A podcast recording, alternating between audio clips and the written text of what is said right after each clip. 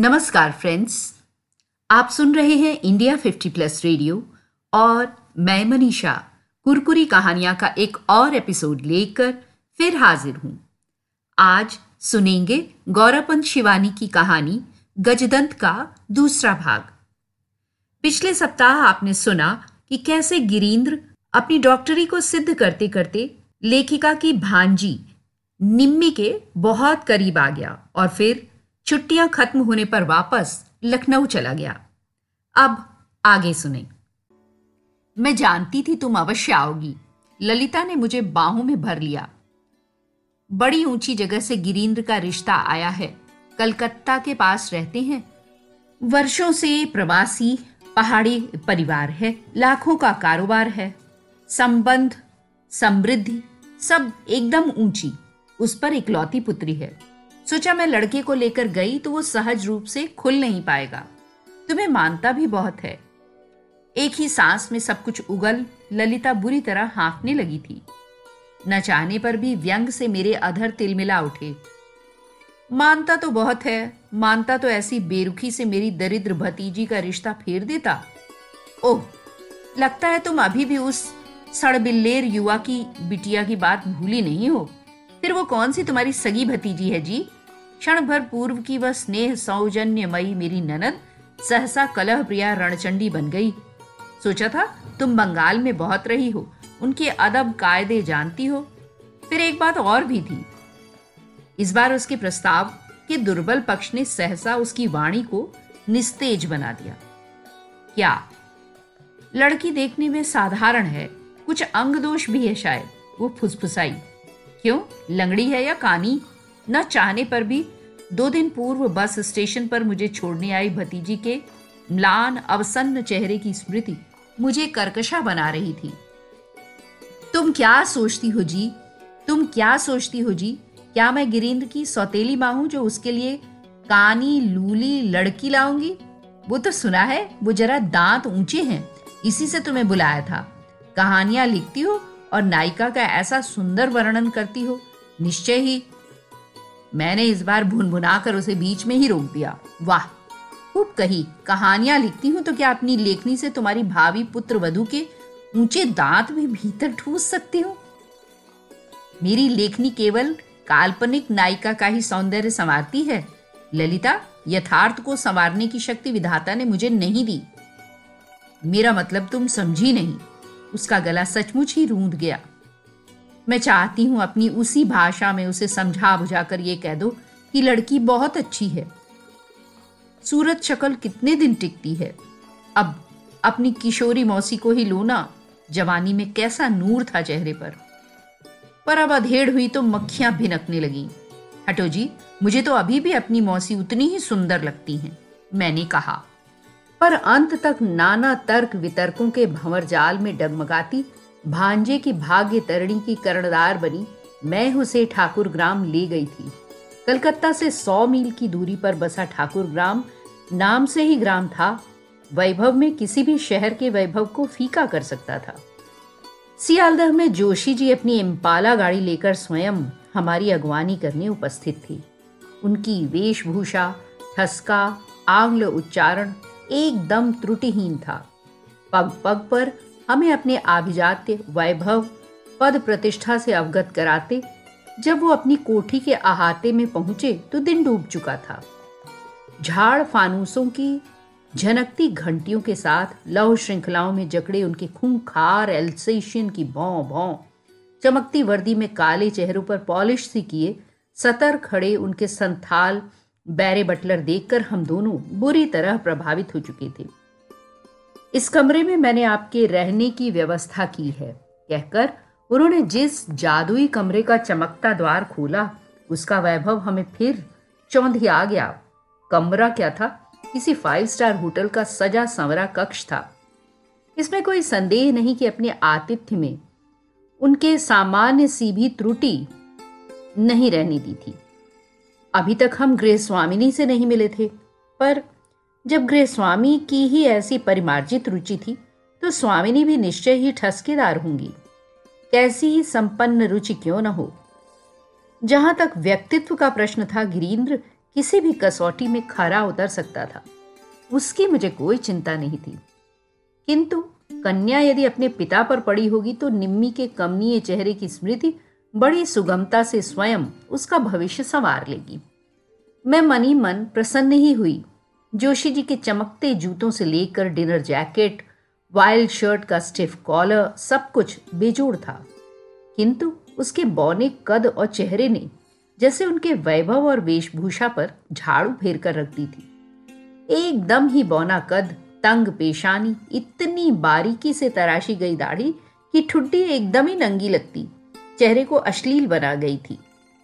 माथा संकुचित तो था ही, उस पर कुटिल आंखों के सानिध्य ने उसे और भी छोटा बना दिया था। मोटे अधर, ऊपर से पतली होने पर भी नीचे से सहसा फैल गई नासिका के कुछ फूले फूले नथुने देखने वाले को सहमा देते थे। कुल मिलाकर चेहरा एक विलासी, कामुक, क्रूर व्यक्ति का ही लगता था। उस प्रौढ़ संसारी व्यक्ति का लौह पंजा किसी भी कलाई को एक बार पकड़ सहज में छोड़ने वाला पंजा नहीं था।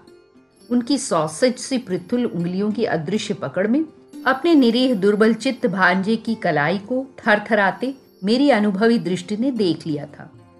जोशी जी हमें बड़े ही स्नेहपूर्ण सौजन्य से अपने खाने के कमरे में ले गए और घुमा घुमा कर अपना अपूर्व संकलन दिखाने लगे। सुंदरबन में मारी गई नीलगाय का सिर, दीवार पर टंगा काला ढूंगी के गुलदार का डमी पिचम, बुंदेलखंड के गहन वन में उनके अचूक निशाने का शिकार चीतल और सौराष्ट्र के किसी अरण्य से लाद कर लाया गया अरना भैंसा। और ये मेरा सेलर है, एक अर्ध चंद्राकार शीशम के अधर में शंकु से लटके टुकड़े पर सदी अदा से बांह टिका वो कांच की अलमारी में बंद बोतलों की ओर गर्व से देखकर मुस्कुराने लगे। फिर एक एक करके उन्होंने इनसे हमारा विधिवत परिचय भी करा दिया। ये बोतल मेरे एक राजनीतिज्ञ मित्र मेरे लिए लाए थे। गत वर्ष एमपी दल का नेतृत्व करके रूस गए थे। ये क्रीमडी मिंट तो हमने हमारी समधन के लिए सेंध कर रखा है, और ये कोनैक ये मैंने बेटी के पहले जन्मदिन की पार्टी से ही छिपा कर रख ली थी। आइए पहले मिसेस जोशी से तो मिला दूं। अरे भाई कहाँ हो? जिनकी कहानियों की तुम उपासिका हो, आज वो हमारे सौभाग्य से सशरीर यहाँ उपस्थित हैं। एक लेसदार झाड़न से हाथ पोंछती मिसेस जोशी नम्रता से अभिनंदन की मुद्रा में दोहरी होती हमारी ओर बढ़ी तो उनकी असंख्य ठुड्डियों के बीच में से उनका चेहरा ढूंढने में मुझे कुछ समय ही लगा था।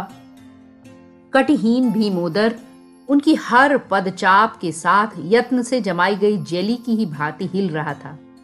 ये महिला कैसे उठ बैठ पाती होगी, मैं यही सोच रही थी कि सहसा उनकी किसी दूध पीती बच्ची की सी आवाज ने मुझे दूसरा धक्का दे दिया। उस विशाल शरीर के अनुपात में किसी पिद्दी किसी चींची के स्वर ने हम दोनों को एक साथ चौंका दिया, जैसे किसी उत्तुंग देवालय की छत से लटकी कोई नन्ही सी घंटी ठनकी। आइए आइए पहले खाना खा ले, एकदम ठंडा हो जाएगा। एगो चोनू आलोटा निबिये दे तो रे। उन्होंने अपने एक भुजंग से काले मुछंदर बैरे को आदेश दिया और खट से बत्ती उज गई। मेज पर लगी मोमबत्तियों के प्रकाश में जोशी दंपत्ति ने फिर हमें अपने अपूर्व व्यंजनों की सुगंध से बेहोश सा कर दिया।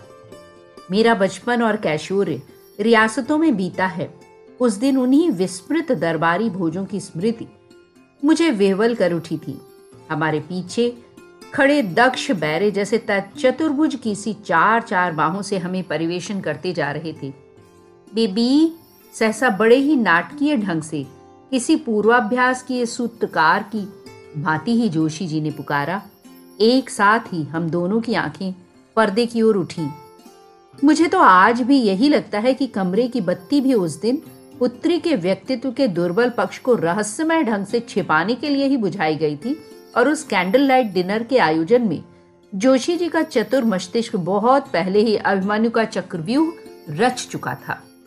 हाय करके अपनी विलंबित विदेशी मीन से हमें घायल करती बेबी माता और पिता के बीच आकर बैठ गई। उसके आने और कुर्सी पर बैठने में मुश्किल से 2 सेकंड लगे होंगे, किंतु उस संक्षिप्त अवधि में भी हमने उस विचित्र शरीर की ज्यामिति बांच ली थी। लड़की ने माँ का स्वास्थ्य और पिता का कर्दय चेहरा तो पाया ही था, किंतु उन अधरों को चीरते फाड़ते उसके जो दो लंबे दांत सीधे आकर हम दोनों के कलेजे में धंस गए थे, वो निस्संदेह विधाता का सर्वथा मौलिक प्रयोग था। मैंने एक से एक मोटी लड़कियां देखी हैं, किंतु वो मोटापा स्वयं अपने में एक अनोखी मिसाल था। कसे गए हस्व ब्लाउज में मांस की अनावश्यक परतें कंठ के नीचे गलग्रह बनी लटक रही थी। उधर बैल की सी भावशून्य आंखें, पिता के से ही सेम के बीज के से नथुने और भयावह गजदंत। मैं चेष्टा करने पर भी दोबारा उसकी ओर आंखें नहीं उठा पाई। उसके आते ही पूरे कमरे को एक मनहूस सी चुप्पी ने घेर लिया था। दीवार पर टंगा रवि वर्मा अंकित दक्षिणी सुंदरी का भव्य तैल चित्र, सौराष्ट्र का अरना भैंसा, काला ढूंगी का गुलदार, सब कुछ निस्तेज हो उठे। मेज पर संवरे एक एक व्यंजन में जैसे मक्खियां तैरने लगीं। मुझसे तो एक कौर भी नहीं निकला गया। मैंने कनखियों से काक दृष्टि से देखा। मेरा भांजा भी रुमाली रोटी का रोल सा बना आलूदम के आलू से बिलियर्ड सा खेल रहा था। मेरा मन अकारण ही मत्त मयूर सा नाच उठा। अब निश्चय ही मेरी निम्मी का मैदान साफ था। पर आश्चर्य भी हुआ कि इस युग में जहां बदसूरत कपोल ठुड्डी यहां तक कि कुरूप नायिका को भी प्लास्टिक सर्जरी से संवारा जा सकता है, जहां विज्ञान ने दिल ही नहीं दिमाग के आरोपण की भी संभावना से त्रस्त मानव को आश्वस्त कर दिया है, वहां जोशी जी पुत्री को इन मनहूस गजदंतों से मुक्ति कैसे नहीं दिला पाए। थोड़ी ही देर में बेबी खाने से खेलकर उठकर भीतर चली गई। मैंने देखा उस बुलंद इमारत का आगा और पीछा समान रूप से अनाकर्षक था। उधर चाणक्य भी अपनी शिखा की बंधी गांठ खोलने लगा था। आओ बेटा, गिरिंद्र को उन्होंने अपनी तर्जनी के आदेश से उठा लिया। तुम्हें हम अपना क्लब दिखा लाएं, जरा देख तो लो कि चाहने पर मनुष्य कैसे कैसे जंगल में भी मंगल रचा सकता है। कमरे की मनहूस चुप्पी में गुदगुदे कालीन को व्यर्थ ही अपने पैर के अंगूठे से कुरेदती मैं कन्या की जन्मदायिनी के साथ अकेली रह गई। बहन, आज दिन अच्छा है, तुम अपनी स्वीकृति दे दो तो हम भी रोली तिलक ले आए। मैं संभलती कि इससे पूर्व ही उस व्यवहार कुशल महिला की गुदगुदी मांसल हथेली में मेरा हाथ डरे सहमे कबूतर सा फड़फड़ा रहा था। इसके दांत, वो एक पल को कुछ सकुचाकर फिर दबंग बन गई और निसंकोच धारा प्रवाह वाणी में उन विलक्षण दांतों का परिचय देने लगी। कुछ ऊंचे हैं, पर मेरी लड़की मेरी गाय सी सीधी है। बहन, कोई इसे 10 जूती भी मार दे तो चू न करे। वैसे इसके पिता इसे सबसे प्रसिद्ध डेंटल क्लिनिक में भी दिखा चुके हैं, पर दुर्भाग्य से कोई भी इन्हें तोड़ने को राजी नहीं हुआ। कहते हैं इन अभागे दुश्मन दांतों की जड़ें इसके दिमाग से जुड़ी हैं। हो सकता है तोड़ने पर मानसिक संतुलन ही खो बैठे। वो तो बिना दांत तोड़े भी शायद खो बैठी है, मैं कहने को ललक उठी। सचमुच ही उसका मंगोल चेहरा किसी वज्र मूर्खा का सही था। देखिए, मैंने गंभीर होकर कहा, ये बात तो गिरीन्द्र ही बता सकता है, उसी से पूछ लें। हो सकता है मेरे सामने संकोचवश कुछ कह नहीं पाए। आप क्लब ही जाकर उससे पूछाइए ना। मैंने बड़े ही कौशल से फिर अपने गले का फंदा काट कर दूर फेंक दिया। ओ धन्यवाद, कैसी विलक्षण सूझ है आपकी। तभी तो आपकी कहानियां इतनी दिलचस्प लगती हैं मुझे। मैं अभी जाती हूँ। क्यों बहन जी, बेबी को भी ले जाऊं? एकदम कठपुतली सी ठुमकती वो मेरे उत्तर की प्रतीक्षा में खड़ी हो गई। हाँ, ले जाइए ना। शायद खाने की मेज पर ठीक से देख ना पाया हो। मेरा तीखा व्यंग तेल से सने पात्र पर जल की निरीह बूंद सा ही ठलक गया। थोड़ी देर में माँ बेटी की बौने सरकसी जोकरों की सी जोड़ी को विदा लेते देख मैंने निश्चिंतता की सांस ली। पर क्या मैं जानती थी कि उसे माँ के साथ भेजने में मेरा कुटिल अभिप्राय जान लेने को छोड़ी गई मूठ की ही बाती स्वयं प्रेरक को भी निष्प्राण कर देगा। बड़ी देर बाद जब उत्फुल्ल परिवार क्लब से लौटा, तब वराहदंती बेबी का निर्विकार भावशून्य चेहरा भी प्रसन्नता से दमक रहा था। जोशियाइन ने मेरे पैरों पर उसे लगभग ढकेल ही दिया। पैर छू इनके, आज से ये तेरी ममिया सास हैं। मैं एक क्षण को स्तब्ध रह गई। तब क्या अभागा जानबूझकर ही आंखें बंद कर अंधे कुएं में कूद पड़ा था। रात्रि के एकांत में अगल बगल सोने पर भी मैं फिर उससे एक शब्द भी नहीं बोल पाई। कौन कहता है कि देवता भी स्त्री चरित्र को बांच नहीं सकते। पग पग पर गिरगिटी रंग बदलने वाले पुरुषों पर हमारे रस सिद्ध कवि, गुणी, नीतिज्ञ ऐसी कोई उक्ति क्यों नहीं लिख पाए। दूसरे ही दिन हमें जाना था। इसी से बड़े तड़के ही जोशी दंपत्ति ने हम पर उपहारों की चांदमारी से कर दी। हीरे की अंगूठी, मखमल थैली में रोका की मुद्रें, भर घर के लिए बंगाल की प्रणामी प्रथानुसार भारी भक्कम साड़ियाँ, बाग बाजारी रसगुल्ले और भीमनागी सौंदेश। स्वयं अपनी ही भारी ऑर्गेन्जा की असली जरी को सहलाती मैं अपने क्षत विक्षत चित्त की वेदना भी एक क्षण को भूल बिसर गई थी। विवाह की तिथि भी उन्होंने इसी दिन निश्चित कर तीसरे ही महीने विवाह निपटा दिया था। गिरीन्द्र मेरी इकलौती ननद का इकलौता पुत्र था। इसी से ये कैसे हो सकता था कि मैं ना जाती। मैं गई, पर उस आनंद और महोल्लास के बीच काले शॉल में लिपटे डबडबाए सफ़ेद चेहरे की स्मृति मुझे रह रह कर व्याकुल कर उठती थी। मुख में कलकत्ते का स्पंजी रसगुल्ला दबा रहने पर भी बीच बीच में स्वयं ही कड़वा उठता था। जी में आता था थूक दूं, जैसे कोई कड़वी कैप्सूल कंठ में ही अटक अपनी कड़वाहट का जहर मेरी पूरी श्वास नली में घोल गई थी। बहू आई और साथ में आया समुद्र मंथन से निकला रत्नों का स्तूपाकार अंबार। टेलीविजन, गाड़ी, studio, imported fridge, dinner set, चांदी की कटलरी और सोने के डिकैंटर, उन सब की चकाचौंध के बीच अधरों से बाहर लटके गजदंतों को देखने की न किसी को लालसा थी न अवकाश। कोई साड़ियों की जरी तौल रही थी, कोई कंठहार के हीरों पर न्योछावर हो रही थी, कोई अनोखे फ्रिज का चिकना कपाट खोल ऐसी ललक से भीतर झांक रही थी जैसे नई बहू का घूंघट उठा सलोना चेहरा पहली बार देख रही हो। ललिता को तो दम मारने की फुर्सत नहीं थी। इधर उधर भागती, मिठाई के डिब्बे संभालती, वह पुराने दमे के मरीज की भांति हाँफती जा रही थी। अरे ललतो, उनकी जिठानी ने दूर से अपने भारी कंठ की बंदूक दागी। बूंदी के लड्डू तो डबल साइज के हैंगेरी, जरा संभल के तोड़ियो, कहीं उनमें भी मुहरे ना भरियो तेरे समधी ने। साथ ही रत जगह की रतनारी उनीदी बीसियों आंखें चमकी और बन्ना घोड़ी गाए गए। अधबैठे कंठों के संवेद कह कहे से कोहबर गूंज उठा। बेहा गिरीन्द्र नई बहू के सोने के गुच्छे में फ्रिज की चाबी पिरो रहा था। एक बार भी उसने सिर उठाकर मेरी ओर नहीं देखा। मैंने भी कुछ नहीं कहा। मैं समझ गई बेचारा स्वयं ही अंतरात्मा के चाबुक की सड़ासड़ मार से तड़प रहा है। मैंने सामान कार में रखवाया। चलने लगी तो ललिता ने हाथ पकड़ लिया। हाय, एक दिन तो और रुक जाती। बहू का पूरा सामान भी तो नहीं दिखा पाई तुम्हें। उसके स्वर में स्नेह का लवलेश भी नहीं था।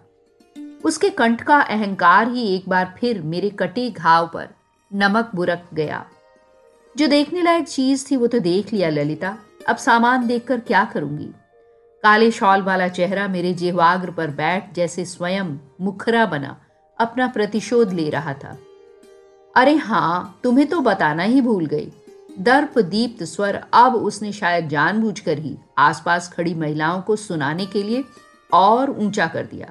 द्वारचार में बहू के नाम का 1.25 लाख के बीमे का कागज भी रख दिया है समधी ने। अच्छा, चलते चलते मैंने फिर अपनी दरिद्र भतीजी के अपमान का पूरा पूरा बदला ले ही लिया। ये कहावत तो आज सुनी थी ललिता कि मरा हाथी भी 1.25 लाख का होता है। आज उसे चरितार्थ होते भी देख लिया, मैंने कहा, और देशी उस तरह की धार से ही अपनी व्यंगात्मक घातक हंसी से ननद को घायल कर मैं तेजी से सीढ़ियां उतर गई। अभी आपने सुना गौरा पंत शिवानी रचित कहानी गजदंत का दूसरा और अंतिम भाग। अगले हफ्ते एक बार फिर एक नई कहानी के साथ मैं आऊंगी लेकर कुरकुरी कहानियां। तब तक आप सुनते रहिए इंडिया 50 प्लस रेडियो। अभी आपने कहानी सुनी और अब बारी है कुछ प्यारी प्यारी नगमों की। आइए सुनते हैं।